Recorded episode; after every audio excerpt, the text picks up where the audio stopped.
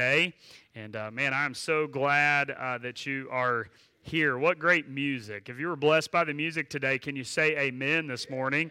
And uh, I tell you, what great, phenomenal music. I appreciate our worship team and just the choir and all the time and effort that they put into that. Uh, it takes it takes a lot uh, for them to do what they do and to plan, and I just want them to know how much I appreciate uh, them, and I love seeing young people uh, sing, and uh, and so I appreciate Abby singing there with the choir today, and uh, I'm grateful for that, and I enjoyed uh, enjoyed that here this morning, and I love how they lead us to the throne room, which is where we want to be today, okay?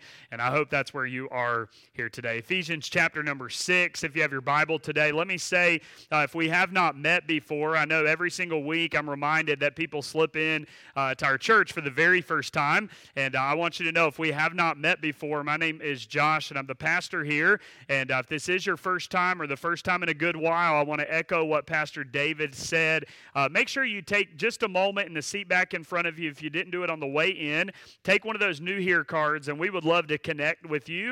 Uh, we would love to get to know you better. And uh, take one of those. You can put it out in the Welcome Center, and there'll be a volunteer out there uh, who would love to meet you, love to greet you, love to connect with you. I'll be down front as well, and I would love to meet you uh, here today if this is your first time. But I appreciate you uh, being here. And uh, but it's also good, I don't say this enough, it's good to see the regulars as well. And uh, for some of you, you're here every single week, and I appreciate that. I appreciate Mister Joe being back with us down front here today. He's been out for a while. It's good to have him uh, back with us uh, here today. But it is good to see Uh, you uh, this morning. Uh, last week, uh, we began a, a series called The Armor of God from Ephesians chapter six, and we are slowly going to work our way through uh, each uh, individual piece of the uh, of the armor of God. I encourage you, I don't say this much, but if you missed last week, there's some introductory content there in the sermon that I would love for you to take just a moment, maybe this week, and go back. You can go on our website, and, uh, and you can listen to that and, and really find out where this whole series is going uh, to go. But here in Ephesians chapter six, the Apostle Paul, he's writing this uh, letter uh, to the church at Ephesus, which was a real church. And, and just like you think your church, our church is real, this was a real church, the church there at Ephesus, and they were receiving this, this letter. And the entire book of Ephesians is all about the gospel. In fact, uh, you could entitle that the, uh, the theme of the entire book is on the identity that we have in Jesus as a result of the gospel. And so because of the gospel, this is what we are supposed to look at. In the first three chapters of Ephesians, you find just a deep dive into the gospel and, and really a theological letter, if you would, on what the gospel does in somebody's heart from the inside. And then in the last three chapters, you find, because of the gospel, how that is to be lived out in your everyday life. Everyday life. And here in chapter six, it's the last chapter of the book of Ephesians, he's kind of wrapping up his thoughts, and he's ending this letter, if you would, with reminding them that we are in a battle. We are in a battle. We are in a battle. Let me tell you this, that you are in a battle. You are literally at war. We are at war. We have a spiritual warfare, and he mentions that we don't wrestle, in another writing of his, we don't wrestle with, with flesh and blood, right? But there's a demonic enemy that we are facing each and every day. And here's what I want you to know about the battle that you are in. And by the way, if you're a Christian, every single one of you that, that claim to know Jesus as your Savior, you're in this same battle. We're all in this together, okay? So you're not alone in this. We're all in this together. We're all battling the enemy, the same enemy. He attacks us in different ways, but we're all battling the same enemy. And here's what's true of our enemy in all of our lives. The devil, who's our enemy, he is after our destruction. The devil is after our destruction. In other words, he wants to destroy you. He wants to destroy you. And in fact, the scripture calls the devil the angel of light, The angel of light. Here's what that means. If you've ever seen scary movies and stuff like that, we see the devil and he's kind of, you know, this pitchfork, red suit kind of thing. And I want you to know that our enemy doesn't really look like the way that culture and Hollywood makes him look. In fact, he's an angel of light. He's a beautiful angel, and what he's trying to do is he is trying to get into every area of your life, sometimes the good areas of your life, and he's trying to get a foothold into your life so that he can destroy you. That's the enemy, and that's what he is trying to do. And that's what the Apostle Paul is writing here in this passage. He says this, he, he begins in verse number ten, of because of the warfare that we are in, because of this warfare, this is how we are to fight. He says, finally, my brethren, be strong in the Lord and in the power of his might. Notice, I mentioned this last week, your strength is what? In the Lord, and your might comes from him, in the power of his might. In other words, if you're trying to fight on your own, you're going to lose every single time. If you're trying to fight in your own strength, you're going to lose every single time. You're going to fall every single time. It's impossible for you to win the battle that is this spiritual warfare, the war that you're in. You cannot win on your own. So he says, verse eleven, put on the whole armor of God. In other words, put on his armor. The armor that he is mentioning here in this text is actually all of the armor. It is of God. It is an armor that he gives you in the gospel. In other words, it's not something that you have to muster up enough strength or anything. It's the strength of him that is in you that actually gives you the power to put on the armor in your life, that ye may be able to stand against the wiles of the devil. For we wrestle not against flesh and blood, but against principalities, against powers, against the rulers of the darkness of this world, against spiritual wickedness in high places. Wherefore, take unto you the whole armor of God, that ye may be able to withstand in the evil day, and having done all to stand. Stand therefore, having your loins girt about with truth, or put on the belt of truth. We looked at that last week. And then today, we're going to see, he says, to stand therefore, having on the breastplate of righteousness. The breastplate of Of righteousness. Now, in Scripture, the breastplate here is also in the Old Testament referred to as a coat of uh, of mail. In fact, Goliath, if you remember back in First Samuel chapter seventeen, when he comes down and he's trying to fight with the children of Israel, he had this coat of mail on him, and many people think it was over one hundred pounds that, that he wore on there. So it was pretty uh, a big uh, deal. It would cover the neck all the way down to the to the thigh. And the interesting thing about this piece of armor is that it protected all of the major parts of the body. All of your vital organs were protected by the breastplate, by the breastplate that an, a soldier would, would wear. And here, Paul says we need to put on the breastplate of righteousness. The breastplate of, of righteousness. And I want to get straight today into the text and how we can put on the breastplate of righteousness. And in order to do that, we have to understand what righteousness is. When when we read and we sung about righteousness, I want you, by the end of our time here today, I want you to have a good understanding of your need for righteousness and the solution to righteousness in your life. And the solution to it. And the best place to go if we're going to talk about righteousness is always the book of Romans.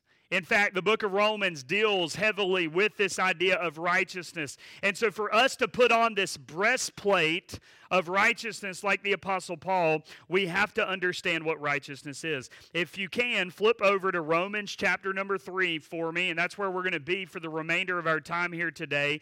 In Romans chapter three, the Apostle Paul, once again, is writing to the church at Rome, and he's talking all about this idea of righteousness. He's talking about this idea of righteousness, and so point number one that I want you to see today is your need for righteousness. Your need for righteousness. Let me say up front, every single one of us is born into this world in need of righteousness. Every single person in here. So what we're going to talk about for a few moments from Romans chapter three is not just for some people. In fact, it's a need that every single person in this room has had at some point in your life. We all need it. And here in Romans chapter three, verse number ten, the Apostle Paul is writing to the church at Rome, and much of what he was writing on is brand new to the church, or brand new to the those Christians in Rome. He's writing about things such as like the gospel is for Gentiles, not the Jew, not just the Jews. And, and these kind of things are just brand new uh, doctrines and theologies, if you would, to them. And here in chapter three, he talks about the idea of righteousness. He says this in verse number ten. He says of Romans chapter three, as it is written, there is none righteous, no, not, not one. No, not one. None of us. And you can imagine for these religious leaders as they received that, that was probably a difficult thing for them to, to receive. Because the religious leaders of this day there in Rome, many of them felt that if they had kept the law and, and they woke up, they tried to try to keep every bit of the law and every piece of the law. And for them, keeping the law dictated whether you could be righteous or, or not. And, and many of them, that's how they felt like they could achieve righteousness, was doing a lot of good things and trying to live the best life and trying to do everything right and, you know, dot your I's and cross your T's, and if I do all of these things correctly, then I'm going to be righteous. And the Apostle Paul, he turns everything that they've ever thought on its head, and he says, no, actually, there is none righteous, no, not one. The first thing that you need to know about your need for righteousness is this: no one is righteous on their own. No one is righteous on their own. Now, this is the truest test. When we talk about righteousness, it's the truest test of our legal standing before God. It's the truest test of our legal standing before God. And so when we use the term righteousness and we look into this, I want you to always think of your legal standing before God. Your legal standing, how you are to stand before Him. Now, in order to do that, you got to understand this, that way back from the beginning, if you remember in the Garden of Eden, when God created everything, everything was good, right? Everything was good. Everything functioned according to God's design. In Genesis chapter number three, sin entered into the world. Here's why that is important for you to understand and to be remember or to be reminded about that here tonight or this morning is this, is because of sin, you are now separated from God. You're separated. We were all born into this world separated from Him. And the Scripture says that there's nothing good. There's not enough good in and of ourselves that we could ever do to get to Him. In other words, that for you and me, we were guilty before God. Think of a courtroom standing, right? A courtroom scene, and, uh, and God, who is the righteous judge. For those who don't know Jesus, they are guilty before God because there is still separation from Him. And, and if you're in here today and you walked in and you don't have a relationship with Jesus, you've never trusted Jesus as your Savior, let me tell you this, that that is where you stand today with the, with the righteous judge, is you stand guilty from Him. You're separated from Him. That's what the Apostle Paul's reminding him. He's like, listen, there's nobody that can be righteous enough to stand before God. The second thing you have to understand about righteousness and your need for righteousness is this: no one understands on their own. Look at verse eleven of Romans chapter three. He says, there's none that understandeth. The Apostle Paul's reminding them that sin, because of their sin, it has corrupted their minds to where their ability to even perceive God is completely warped and completely changed. They can't perceive Him. They can't understand Him on their own. And then the third thing that you got to understand about you when you were born into this world is this: no one seeks God on their own. No one seeks Him. It says this in verse number eleven as well. There is none that seeketh after God.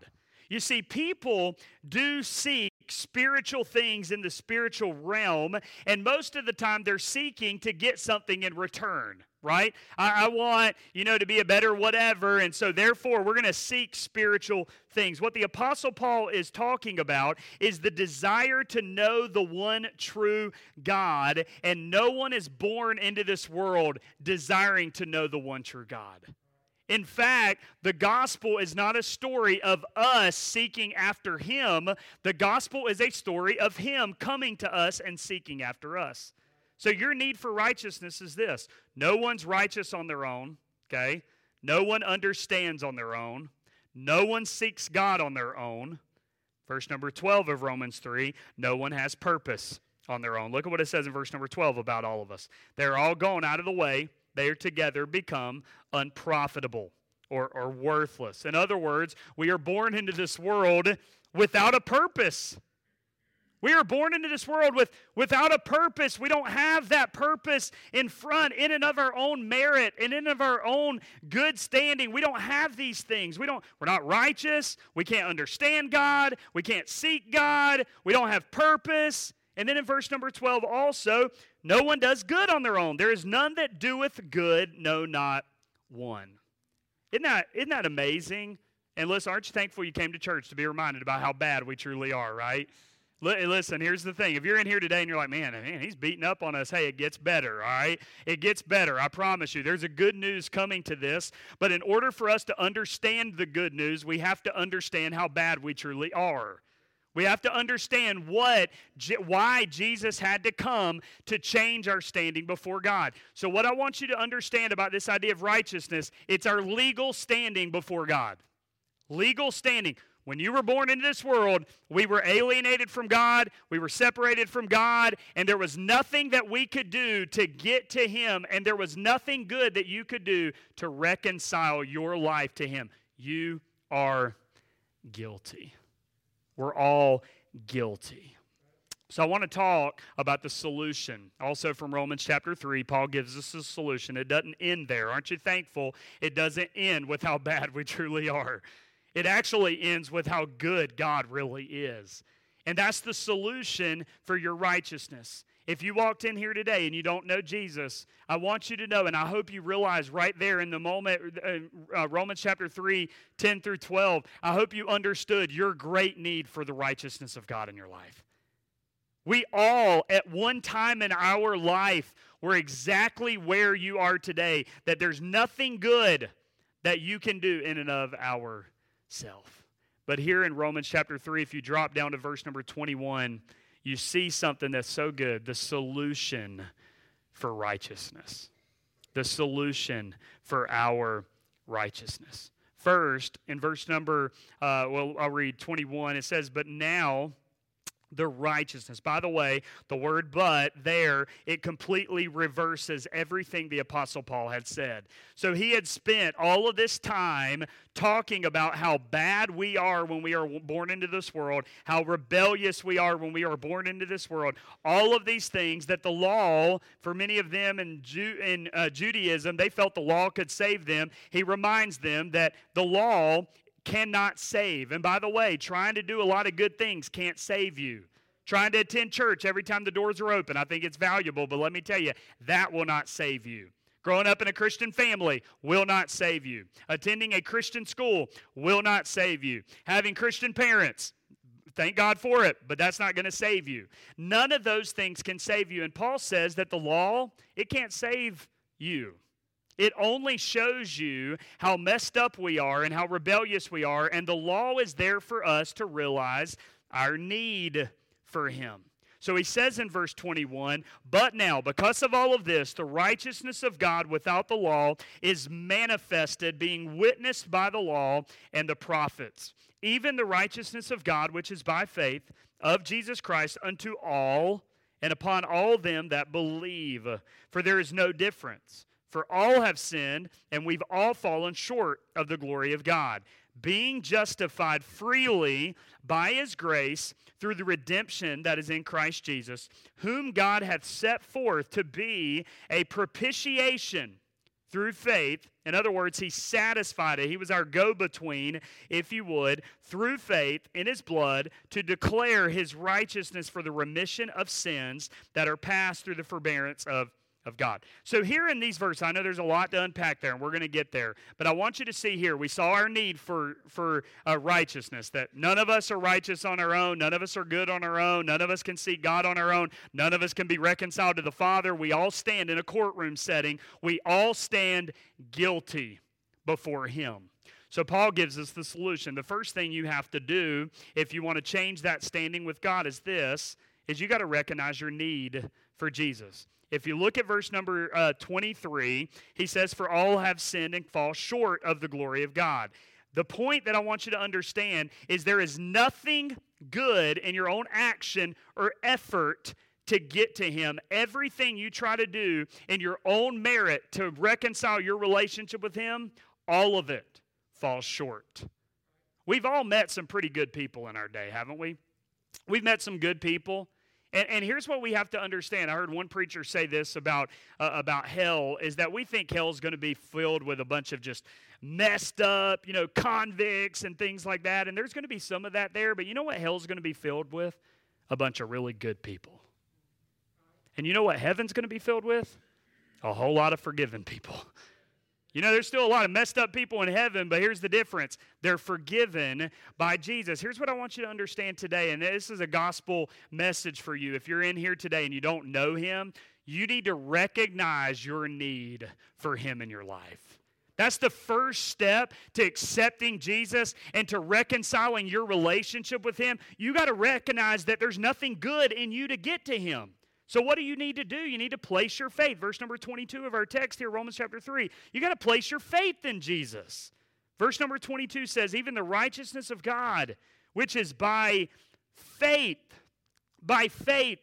You see, here's what saving faith is. Saving faith understands what Jesus has done for us, and it trusts in His work alone as the only way for you to be reconciled to the Father. You see, that's what faith is. Anytime you talk to somebody that says, "I've placed my faith in Jesus," here's what that means. It means that they stop trusting in everything else to try to reconcile their life to God, and they started trusting in the only one who can reconcile their life to God, and His name is Jesus. You see, for you, stop trusting in your good works.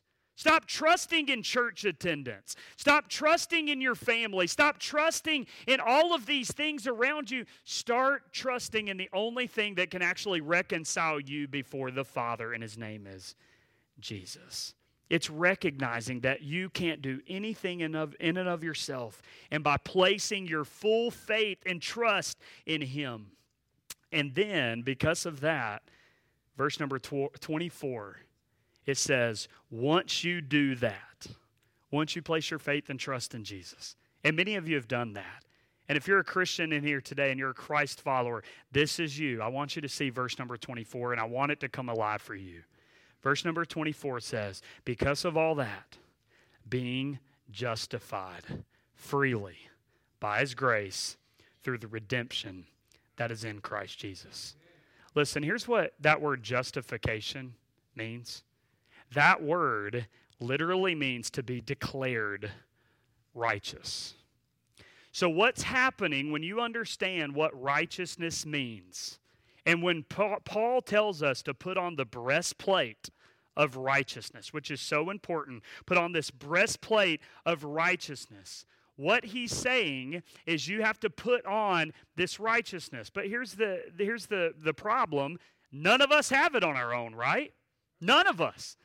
So what he's telling you to put on in the armor is actually something that is somebody else's.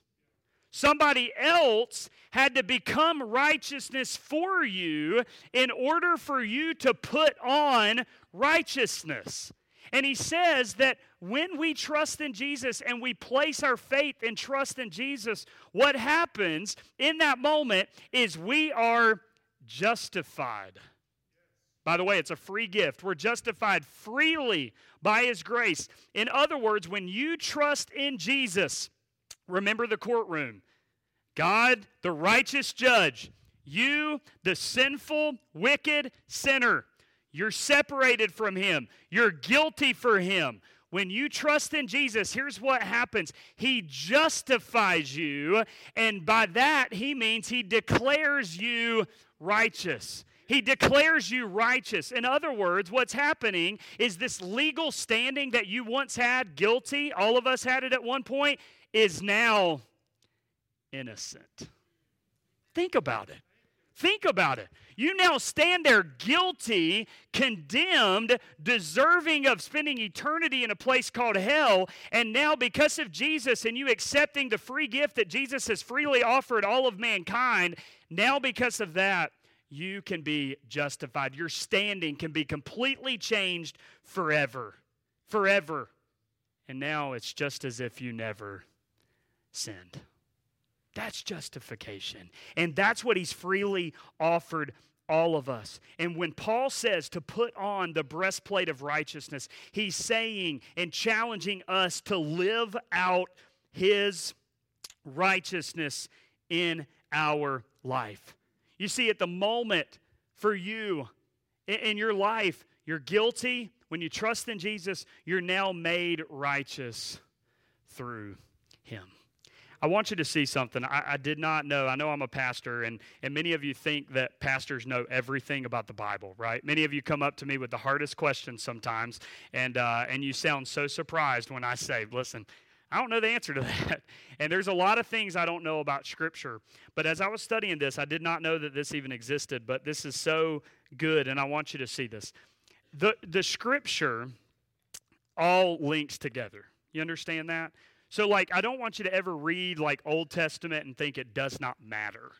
I don't want you to think it doesn't play a part. I don't want you to ever think it doesn't link together. In fact, you can see from the very beginning of the pages of Scripture, everything from cover to cover points to our need for a Messiah, our need for a Savior to come in and save us from our rebellion. And that's what the story of Scripture is all about, and you can see it all the way through. There's a passage of Scripture in the book of Isaiah. Isaiah was a prophet, and he prophesied through many different kings, Ahaz and Uzziah and different people, and, and he prophesied throughout that about the coming judgment that was going to come for the nation of Israel.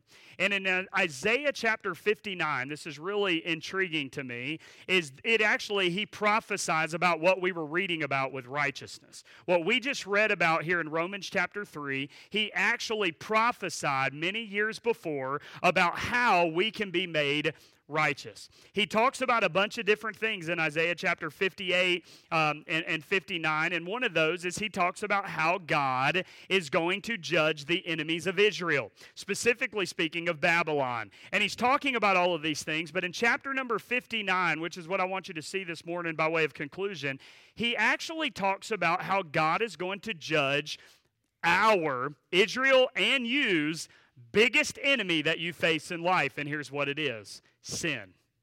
He talks about how God is going to judge our sins and make a way of escape for you. And this is the prophet. He's writing this. I want you to see this. It'll be up on the screen. Isaiah chapter fifty-nine, verse number two. It says this. This is the prophet Isaiah speaking, and he says that your iniquities, that word means just our sins, have separated. Remember, this is exactly what we're talking about in Romans chapter three. Don't tell me that the whole Scripture doesn't link together. It does. He says that your sins have separated between you and God. They've created a divide. The song says, "How great the chasm," right? There's a chasm. There's a divide between you and God because of your sins. And he goes on to say, and your sins have hid his face from you that he will not hear. That's all in verse two. If you look down in verse number sixteen of Isaiah fifty-nine, he said this. It's almost as if God, and this is the prophet, he sees the problem. And remember, God knows all things, so he knew this before this. But here's what Isaiah said. And he, God, saw that there was no man, and wondered that there was no intercessor. Therefore, his, God's arm, brought salvation unto him, and his righteousness, it sustained him. Here's why this is important for you. There was a separation. That's what Isaiah is pro- prophesying about. There's a separation from you and God. You were born, all of us, with a separation. We couldn't get to him. We were guilty before him. And there was nothing good that you could ever do to proclaim your innocence in front of him. And so God saw that, and he saw that there was no intercessor. There was no go-between. There was no one to stand in the gap between you and your separation from God the Father. And he says this in verse seventeen of Isaiah fifty-nine. He says, therefore will I, or for he, God, put on righteousness as a breastplate and a helmet of salvation upon his head. You see, here's the point. Here's what Isaiah was saying way back, way before the Apostle Paul is writing Romans chapter three. Isaiah is prophesying about the divide that we have and how God looked, and, and there was separation, and God wondered, there's no intercessor. There's not anybody to stand between and pay and to make everything right so that you and I could ever, ever get to him. So what's he going to do? We know the story. He's going to send his son, Jesus. And here's what's going to happen. Jesus himself put on righteousness as a breastplate, the thing that you could never do in and of your own spirit and strength, and, and no matter how hard you tried, that thing that you could never do, Jesus did for you. And by the way, he became the intercessor for you. Guilty before God, and now you have an intercessor in between you and God that makes your standing moving from guilty to innocent. It's not because of you, it's because of the intercessor that is in between you. And that is what Jesus did. That's why righteousness is important. The only way that you can live out righteousness in your life and put on the breastplate is you got to trust the one who is righteous for you. You got to trust the one who went and became your warrior and who fought for you. And by the way, the word intercessor is the same word that is used back in Isaiah chapter fifty-three. Chapter fifty-three, verse twelve.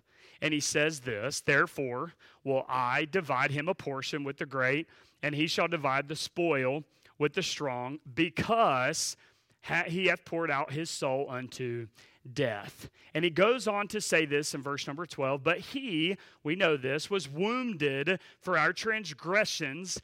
He was bruised for our iniquities. The chastisement of our peace was upon him, and with his stripes we are healed. Here in Isaiah chapter fifty-three, he's talking about this word, intercessor. And it's the same Hebrew word, and here's what I want you to understand, is Jesus is your intercessor. The only way that you can put on the breastplate of righteousness is by trusting in him as your intercessor. You know, if you think about that idea of the courtroom, that's kind of the idea of this whole theme of righteousness. If you think about that, we're guilty. There's nothing that we can do. One day, the scripture says every single person in here, one day, we're going to all stand before God. I don't know when that day is. And if you ever hear somebody say that they know when that day is, listen, don't, don't listen to them, all right? You need to run the other way. None of us know when that day is, but every single one of us is going to stand before God one day. And here's the thing. When we think that Jesus is our intercessor, Jesus is our advocate, and he's standing there in the gap, I used to think that that meant that when Josh sins, it's almost like they're in heaven. You know, there's a book, you know, that says Josh, and uh, Josh has sinned for the fifty thousandth time, and, and and Jesus brings this book and says, hey, listen, the righteous judge, God, hey, have mercy on him. He didn't mean it. He's trying really hard. And I used to think that Jesus is standing there like really vouching for me. And I used to think that he's in the middle, like really trying to defend me. You see, an advocate is there to actually argue someone's innocence, right? And I used to think that that he is arguing on my behalf. Like, like, hey, Josh didn't mean it. Josh is good. Josh is trying his best. Josh this or whatever. And here's what I want you to understand. That is not the correct interpretation. I've been wrong many times about how I interpret how he's my advocate and how he's my intercessor. Here's what is happening. Every time you sin, every time you sin, there is a person, Jesus, who is standing in between you as your advocate, as your advocate. And when your sin is brought up, this person, they, they did something bad. They thought a bad thought. They were mean. They gossiped. They slandered. They had an impure thought. They looked at something that they shouldn't. They were a jerk. They were bad. They were mean to your pastor. Just saying. Some of you could be. And all these things, everything, right, that, that you can be ever guilty of, ever, right? Jesus is standing in the middle of you and God. And as all of your charges are brought, and we have a bunch of them, right? As everything's brought before the righteous judge, here's what's happening. Is Jesus, he's not arguing on your behalf because there's nothing good or worthy in us to begin with. There'd be no argument if it was based on you. Here's what Jesus is saying. Yes, I know he did that, but listen, you can't hold it, you can't hold that against Josh. I paid for that. I paid for that.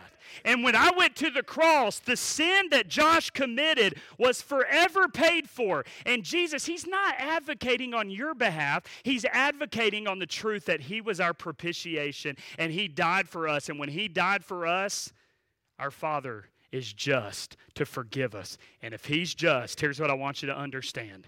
If God's just, he can't condemn you for sins that you've committed. He can't judge a sin when it's already been sacrificed for. That's the point. So when we say put on the breastplate of righteousness, you got to trust in Jesus because you aren't righteous. You can't do it in and of yourself. The only way you can do that is to trust in him. So I ask you, are you putting on the righteousness of Jesus? When you were saved, the Scripture says that Jesus, the Son of God's righteousness, was imputed, poured, placed, credited to your account. That means that everything you've done wrong has been replaced with his righteousness. So when God judges you, he's judging based on the righteousness of his perfect, spotless Lamb of God that went for you.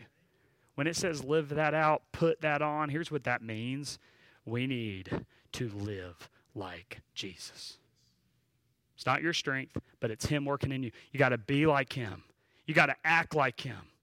So what area of your life are you not living out and putting on the righteousness of God? And, and let me say this about you. We're terrible about this. Your situation, it does not justify what the Scripture condemns in your life. We're good at saying, man, our situation, because of this, hey, you don't realize what happened, so I can't forgive.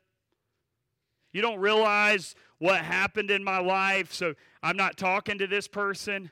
You don't realize all of these things. And we are really good at justifying our stuff and our sin based on our situation. I just want you to understand this, that what the Scripture says matters, and your situation can't justify what the Scripture has condemned.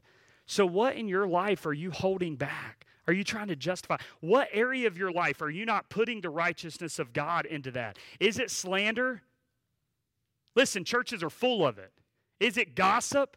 Here's what gossip is. If you're talking about somebody in a negative light and they're not present, you're gossiping. That's sin. Don't justify it. Okay? Wow, it got real quiet. I like that.